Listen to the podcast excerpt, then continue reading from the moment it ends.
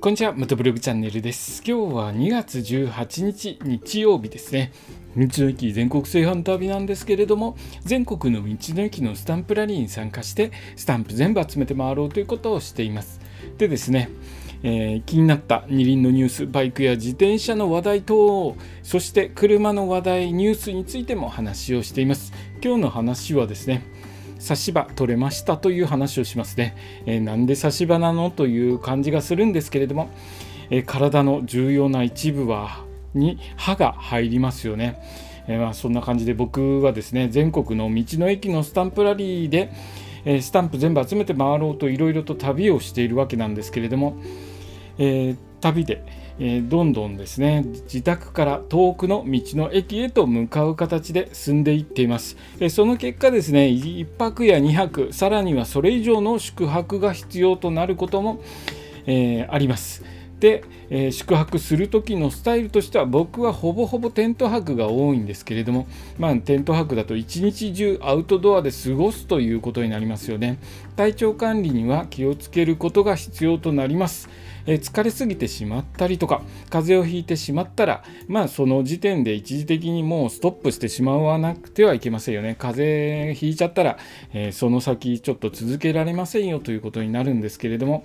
え体調面で気をつけることはもちろん大切なんですけれども僕がですね特に重視しているのが歯のケアですね。アウトドアや旅をする人にとっても歯はとても大切な存在となります。歯が痛くなったりとかですね歯の歯が折れたりとか、えー、詰め物が取れたりすると旅続けることがちょっとあの歯医者さん行かないといけないので難しくなりますよねそして美味しいものも楽しめなくなったりとかします。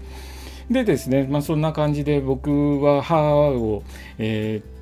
メンテナンスしてするようにしてるんですけれどもなぜかですね僕キャンプ中とか外泊時に歯の詰め物が取れる確率がなぜか高いんですよね。でそのため普段から僕はですね定期的に歯医者さんに通って歯の検診と歯石取りを行っているんですけれども先日ですね検診日で、えー